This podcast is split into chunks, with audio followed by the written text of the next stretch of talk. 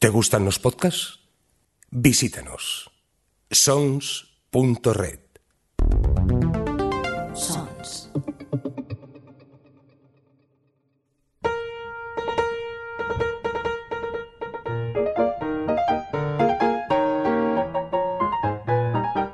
Librorum.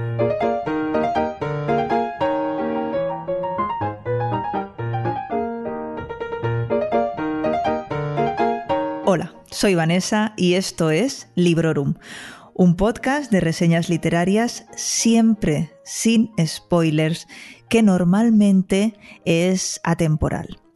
Pero en esta ocasión las circunstancias nos obligan a que, bueno, pues a eso, a que no sea atemporal. Y antes de enrollarme con esto, os voy a presentar a la invitada que me acompaña hoy es la madrina de Librorum eh, y es MG. Hola, ¿qué tal? Hola, ¿qué tal? Pues aquí confinada, como todos. Confinada, exacto, exacto. Bueno, eh, como decía, las circunstancias son las que son. Estamos en época de, de, coronavirus. Si nos escucháis desde el futuro, esperamos que todo haya eh, mejorado, por lo menos, ¿verdad? Total. Pero mientras eh, estamos eh, atravesando por esto, estos días, estas semanas de confinamiento, hemos decidido que, bueno, que era una buena idea eh, lanzar este Librorum, hablar de libros y volver a contar con, con, esta maravillosa invitada que ya estuvo aquí en el vigésimo segundo episodio, que agárrate, fue en noviembre de 2018. Madre mía, sí que cotizo cara, que tardo en volver. Sí, eh, ahora ya eso de que tenemos agendas de ministro, bueno, pues ya. Ya no, está, ya nada. ya nada, no podemos. Ya nada. Me, que he quedado merendada con amigas por Skype o cosas así. Ya la agenda es mucho más Sí. sencilla. Sí, sí. Sí, ahora ya, pues bueno, la, la fuerza obliga.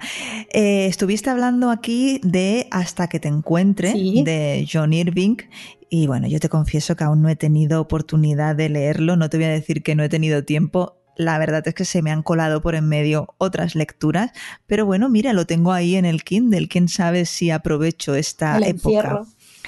Nada, co- nada como un encierro. ¿A ti- encierro para coger mil páginas. ¿A ti cómo te está sentando esto del confinamiento en materia de lecturas? Pues más o menos igual. Bueno, el fin de semana leo un poco más, pero es que yo sí estoy trabajando desde casa. Y al final trabajar desde casa es que a mí me lleva... Es trabajar. Es que es trabajar. A mí me lleva casi todo el día. Yo entre pitos y flautas, de 8 a 5 y media más o menos, estoy, estoy liada entre que paras a preparar la comida, a comer, tal. Entonces, bueno, bien porque te llena el día y ya regular porque no tienes tanto tiempo para el ocio. Ya. Dices, jo, ya que estoy confinado, por lo menos entretenerme como yo elija. Pero bueno, bien. Eh, el fin de semana siempre cunde más. La verdad es que eh, ruedan por ahí, por redes sociales, todo tipo de memes de, de la cantidad de planes y la cantidad de cosas que, que se proponen para que hagas en casa, pero los que trabajamos desde casa realmente no tenemos tanto tiempo libre.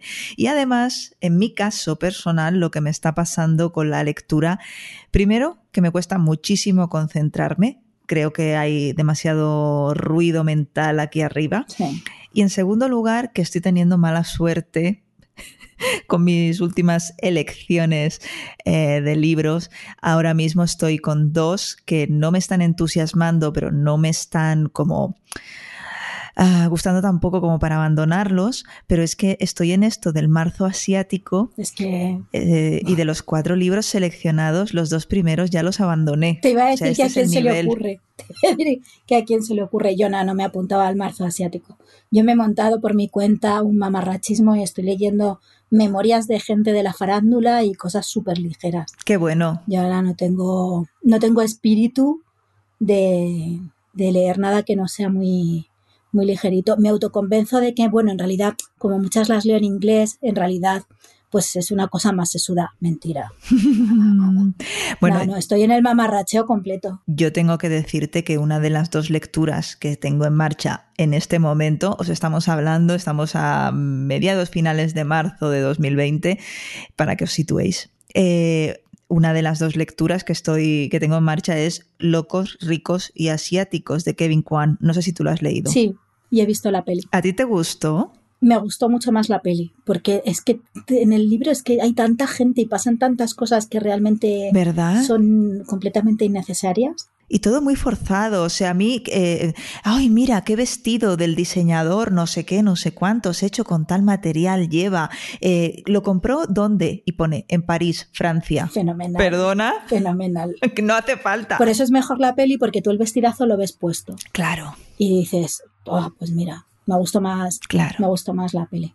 O sea que muy sesuda mi lectura no es, sí que la otra es eh, leer Lolita en Teherán, que esta sí que es más profunda y esta me está gustando quizá más. Eh, bueno, eh, algo a destacar, algún libro que quieras mencionar de este mamarrachismo o te lo vas a reservar o te lo has reservado para el último episodio de tu podcast Ecos a 10.000 kilómetros. No, no, también os digo que el mamarrachismo me está yendo regular, Ah, porque realmente todo este tema faranduleo, los más interesantes ya me los he ido leyendo. Entonces ahora estoy haciendo como el coche escoba. Y bueno, hay un poco de todo, hay cosas que me interesan trozos, tal, pero no hay ninguno que digas, pues yo qué sé, tipo las, las memorias de Agassi, que son fenomenales y son súper entretenidas. No, estoy más, pues estoy leyendo el de Phil, he leído el de Phil Collins, el de Leslie Odom Jr., que es uno de los eh, actores de- del reparto original de Hamilton, claro. Eh, y ahora estoy leyendo, al- estoy alternando las de mm, Alec Baldwin con las de Brian Cranston. Todos señores, porque todas las señoras que os digo, leeros las de señoras. Amy Powler, Tina Fey, Mindy Kaling, todas esas son las divertidas y las chulas. Los señores son un poco más aburridillos. Sí, yo me he leído la de Amy Fowler y la de Tina Fey, las memorias, y la verdad que me gustaron bastante. Son fenomenales. Y recientemente me he leído las de Michelle Obama, que me ha gustado mucho. Al principio me costó entrar un poco, pero luego ya como que cogí el ritmo y, y disfruté bastante de ese libro. A mí me gustó bastante también. Bueno, he mencionado este podcast, Ecos a 10.000 kilómetros, que para quien no lo sepa es un podcast con una trayectoria larga Que conoces y bien. un poco que especial. conoces bien. Conozco bien, sí. Sí. y, y bueno, que reci- bueno, recientemente no. ¿Cuánto, ¿Cuánto hace ya que entraste eh, en Ecos a 10.000 kilómetros? En la temporada 6. Toda la temporada 6 y ahora lo que llevamos de las 7. Ujú. Un año y algo. Bueno, está junto a Pilar, Fenomenal. que la conoceréis como Pigona en Twitter. Y es un podcast dedicado a lo que hacéis en vuestro tiempo de, de ocio, ¿verdad? Total. Lo que os gusta. Sí, básicamente. Y habéis sacado episodio especial confinamiento, ¿verdad? Más Confinamiento o menos. 1. Uno. Primera parte. Primera parte. Hemos, de- hemos dejado temas para, para grabar también en breve, para intentar salir más seguidos, aunque sean más cortitos. Pero bueno, para entretenernos nosotras, para entretener a los demás. Pero lamentablemente creo que habrá ya el confinamiento 2. o, sea, o sea, que espero que no sea una saga muy larga la del confinamiento porque podamos salir, pero hay saga. Bueno, pues estaremos atentas. Si te parece, empezamos ya a presentar el libro del que nos vas a hablar hoy, Perfecto. que personalmente no he leído, no, no me suena de nada, pero me dijiste que es una de tus novelas favoritas. Sí, Así que me parece genial porque va a ser una recomendación 100%, ¿no? Sí, sí, yo es que he pensado que yo cuando venga contigo voy a traeros cosas que me flipen. Así por lo menos decir, bueno, pues parece que das, que recomiendas algo muy, muy guay o muy, o muy importante para ti. Y esta es una de mis novelas favoritas mm, de siempre. Es Juliet desnuda de Nick Horby.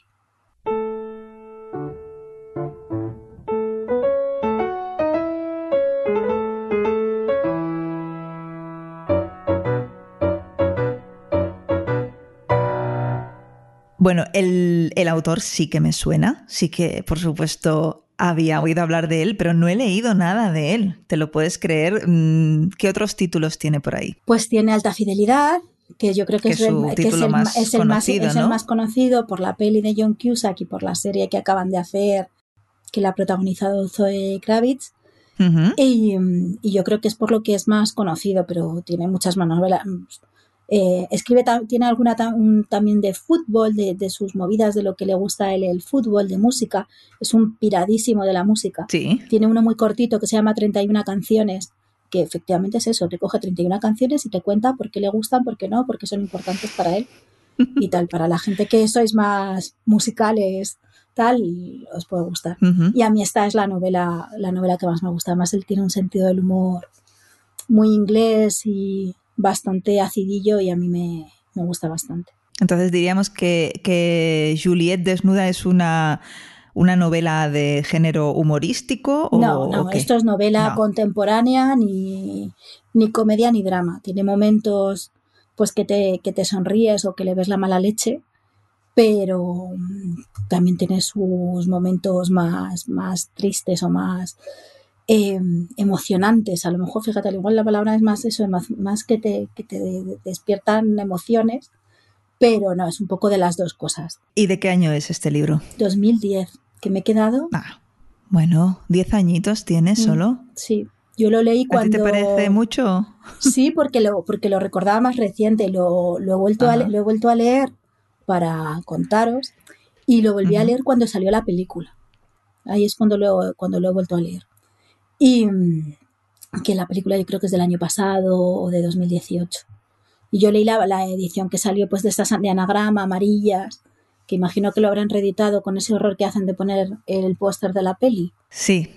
me parece un espanto. Que lo hacen en todos, eh, lo hacen en todas partes. ¿eh? Yo pensaba que era una cosa muy nuestra, pero estuve en Copenhague este verano y, me quedé a cuadros porque digo, esto es un vicio que tienen, eh, que, lo hacen en todas partes. Es horrible. Y a mí me parece terrorífico. Mm. Pero yo tengo la yo tengo la, la original porque yo me lo leí pues el primer verano que según lo editaran en España seguramente me lo leí porque yo ya hacía muchos años que leía que leía Annie Horby. ¿Y es muy voluminoso o qué? No, esta vez. A ver, vamos a equilibrar. Vamos a equilibrar las 1100 páginas de la última vez. No, tres, unas 350. Muy bien. Bien, una novelita bien, pero sin, sin agobiarnos. Muy bien, pues hemos hablado ya de, del autor. No sé si, si ¿Recomiendas que alguien que no lo conozca empiece por esta novela o por otra? Yo empezaría por Alta Fidelidad, que es como la piedra angular y, el, y cuando se hizo realmente, realmente famoso.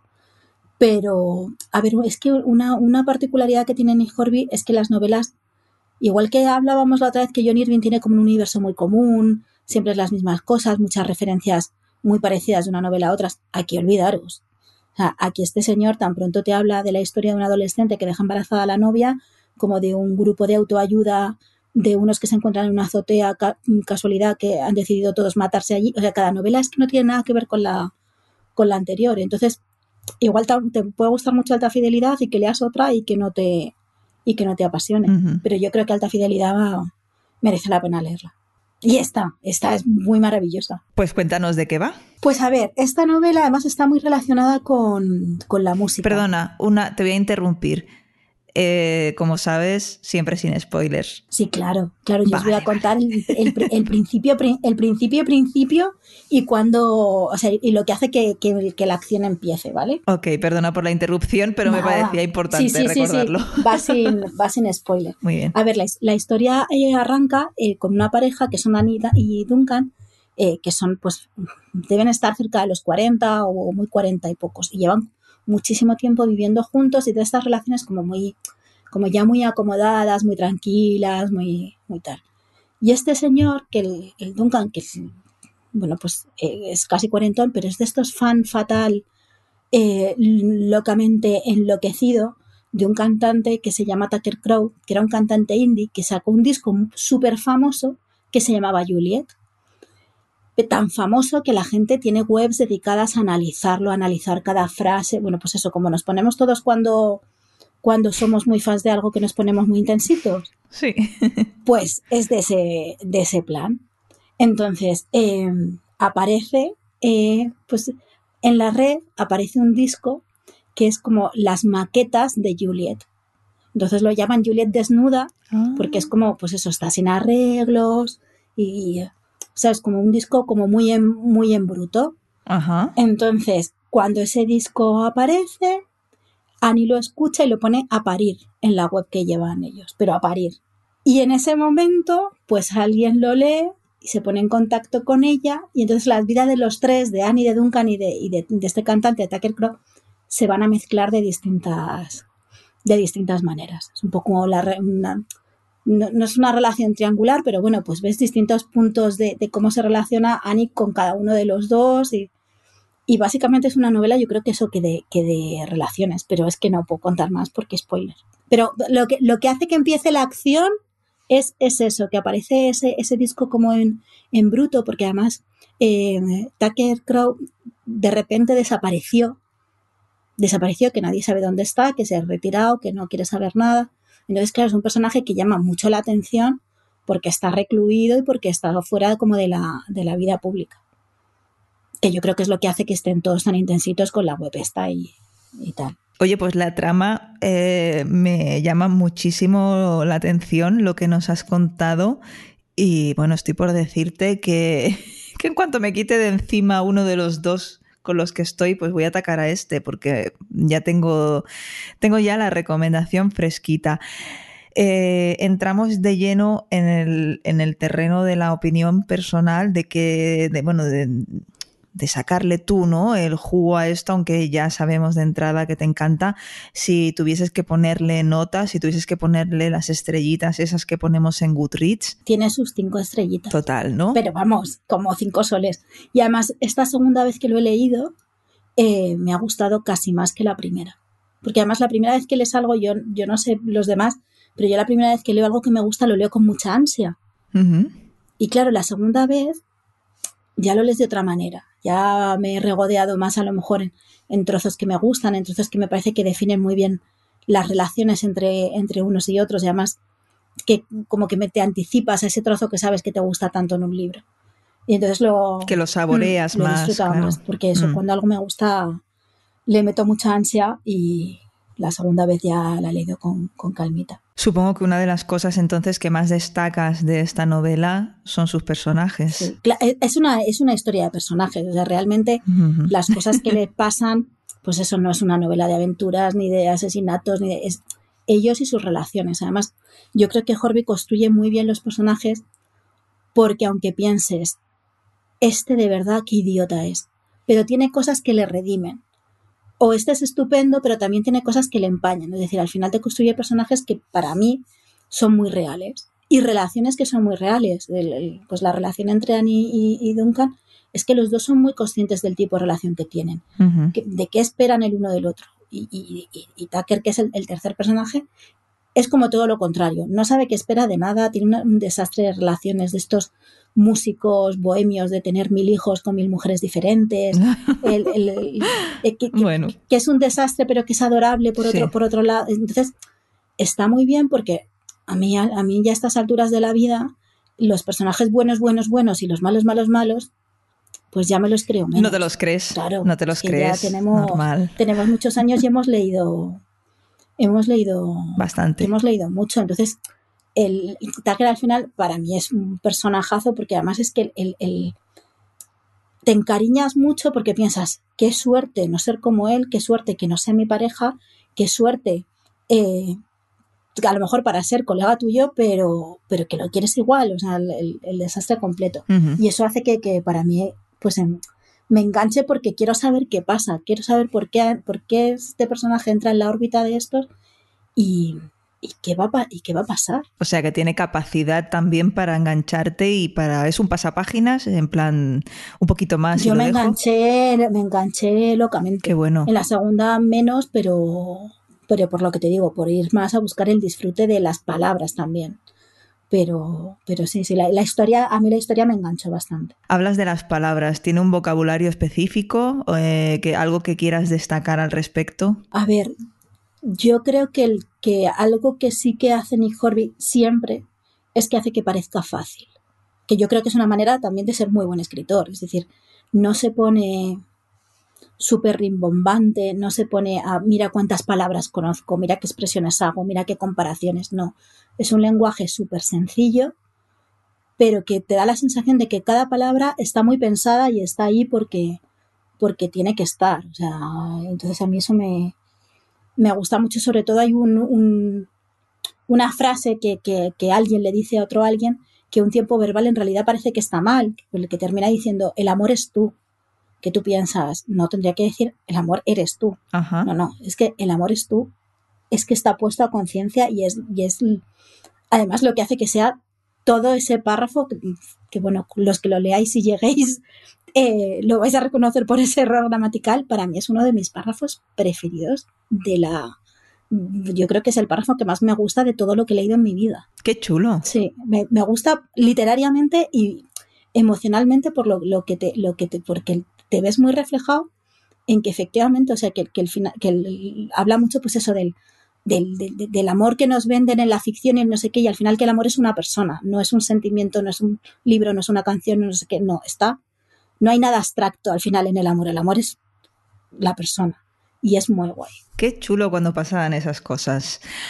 Vale, bueno, pues me queda que, podríamos eh, destacar más. No sé si el ritmo, me parece que esto ya lo has dado a entender, pero si quieres hablar de, de si el desenlace te dejó satisfecha o no, no sé. Sí, a mí no sé si me hubiera gustado un, final más cerrado en un sentido o en otro, pero creo que es coherente con la historia que me está contando. Pero te deja a medias. Se queda a, que tú te imagines qué va a pasar luego. La peli cierra un poco más, pero vamos, yo en mi cabeza me he inventado mi final y estoy súper contenta y ya está. Ah. Y si dentro de 10 años eh, Annie Horby le da por voy a revisitar a esta gente a ver qué ha sido de ellos, pues yo estaré súper, súper contenta. Que yo sí, quería apuntar que igual a lo mejor los, los oyentes más mayores igual la disfrutan más. Ajá. O sea, los, para, o sea, para la gente más joven, yo creo que se lo hubiera leído con 25 años, me hubiera gustado mucho pero creo que me ha gustado más por haberla leído con 40. y 5. Pero bueno, la primera vez la leí con 30 y algo, pero, pero, creo que, pero creo que al final te toca más la fibra cuando tienes unos años más, pero no en el sentido de los años, sino por, por los palos que te has llevado en la vida y, el, y, el, y el, las relaciones y que has tenido más, más bagaje, no por, no por una cuestión de, de edad, pero creo que eso que como que has vivido más, te has llevado más pues más chascos, más desengaños, más alegrías, más todo tipo de relaciones, igual te hace pensar más cosas.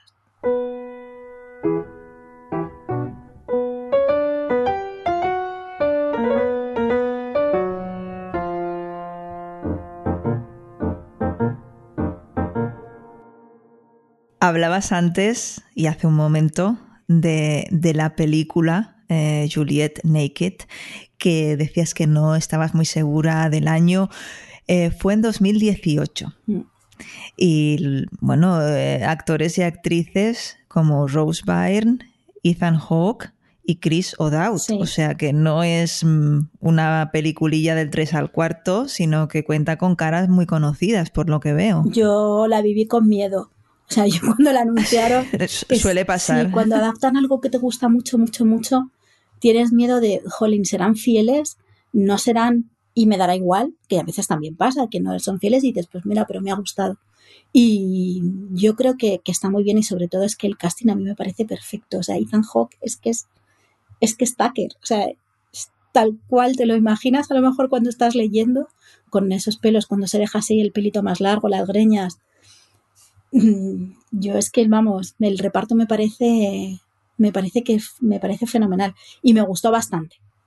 Tiene, a ver, una, yo, no espero ya de una peli que adapta un libro que sea fiel al 100% y si no me enfado y no respiro. No, pues tú coges esta novela y como director o como guionista, que se nota que está detrás también, eh, le das tu toque o, le, o, lo adaptas a un lenguaje cinematográfico. Y me parece bien, a mí me, me gustó la peli, aunque debo decir que el trozo que a mí más me gusta del libro es justo el que no sale.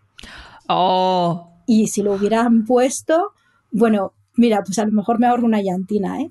Porque no me, porque no me, no me, no me hubiera emocionado, emocionado tanto. y si se nota que Nick Horby, que también es guionista, no sé si habéis visto una serie en HBO que se llama State of, State of Union, me parece que es. No. De un matrimonio que va a sesiones de terapia y son capítulos muy cortitos de los 10 minutos antes de entrar a terapia. Pues también la ha escrito él. O sea, él, él escribe mucho de relaciones, pero sin que tengan mucho que ver los, los personajes. Y luego la peli tiene la banda sonora que, la, que casi todas las canciones las canta Ethan Hawke. Ah, muy bien. Para los que oís música mientras leéis. Pues sí. Eh, pegan, ¿no? sí, yo es que no, la, no, no oigo. Yo sí estoy leyendo, no, no oigo porque de verdad es que no lo oigo. Está sonando y no me entero de lo que está sonando, entonces directamente no me pongo música para leer. No. Y la peli, sí. salvo error, en la última batida que han hecho en Prime, la peli estaba en Prime. No he revisado si sigue, Qué bueno. pero la peli estaba en Prime. Bueno, pues que si alguien a alguien se le ha despertado el interés, que lo mire. Esta película tiene un 6,6 en IMDb y un 83 en Rotten Tomatoes, según los espectadores un 73. Mm, No son malas puntuaciones, No está mal. pero bueno, yo me fío más de tu de tu, aunque sí que me ha llamado mucho la atención este libro y, y quiero primero que también a veces eh, son tonterías, ¿no? De decir, quiero primero leer el libro y tal, pero bueno, son manías que tiene cada uno y, yo primero me gustaría, pues eso, leer el libro y me parece que yo no tengo más preguntas que hacerte al respecto, así que si tienes alguna otra cosa que quieras añadir, ya sea en esta sección de contenido extra o, o en relación a la novela o a su autor, pues es ahora el momento. Que os leáis primero el libro antes de ver la peli. Que la peli está muy bien, pero que os leáis primero el libro porque es maravilloso. O sea, a mí me, me- de estos de estos libros que luego se te quedan en el corazoncito de jo, que es un sitio al que volver y seguramente me lo volveré a leer en algún momento de la, de la vida. Ah, No tengo ninguna ninguna duda que en, en uno de los próximos años caerá un proyecto Nick Horby y me cogeré y me pasaré unos meses con él leyéndolo todo. Pues mira, si pudiese, ahora mismo me pondría los zapatos y me iría a la librería a comprarlo, pero como no es el caso, voy a ver, voy a ver qué otras alternativas encuentro por ahí, que hay muchas empresas, ¿verdad? Que antes hablábamos que están haciendo cosas chulas y muchas librerías y muchas editoriales que se están poniendo las pilas y que están eh, llevando a cabo, a cabo iniciativas muy interesantes para estos días de confinamiento. Pues sí, sí, sí, tomemos nota. Eso es. ¿De quién hace qué? Eso es. Bien, pues hasta aquí llega esta recomendación de MG, Juliet Desnuda, escrita por Nick Hornby. Muchísimas gracias de verdad por acceder de nuevo a acompañarme en el podcast y hacer un hueco en tu apretada agenda, que seguramente que hoy tenías cenas y bailes y cosas así, ¿verdad? Sí, sí, sí. Sí, sí, tenía, de, tenía de todo. De hecho, De me voy a arreglar corriendo que me voy. A la que me voy a la cocina. Que tengo, pl- que tengo plan en la cocina. Cuando podamos salir, que se preparen. Que Nos va bueno, a parecer mentira. Bueno. Que se preparen los peluqueros de España que vamos a ir todas que a vamos para allá. Hombre, claro. Bueno, guapísima. Un abrazo, muchas gracias de nuevo y hasta muy A ti. pronto. Muy bien, beso, adiós. Y a todos y todas los que nos habéis escuchado, muchas gracias por seguir apoyando este Librorum de Sons Podcast. Eh, recordad que podéis escuchar el podcast en Spotify, Apple Podcasts, eBooks y en el kiosco de podcast que más os guste. Y recordad también que si entráis en sons.red encontraréis enlaces eh, y mucha información extra. Antes de irme, quiero también recomendaros el podcast Ecos a 10.000 kilómetros. Dadle un tiento, pero seguramente ya lo conocéis porque es un podcast muy conocido. Y nada, eh, espero que todo el mundo esté bien, que todo el mundo esté pasando esto de la mejor manera posible. Hasta muy pronto y felices lecturas.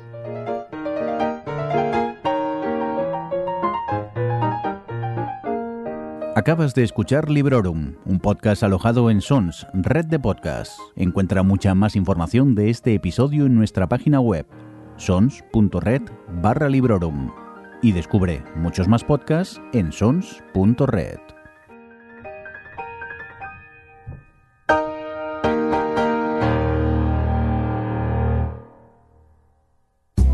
¿Te gusta la novela negra?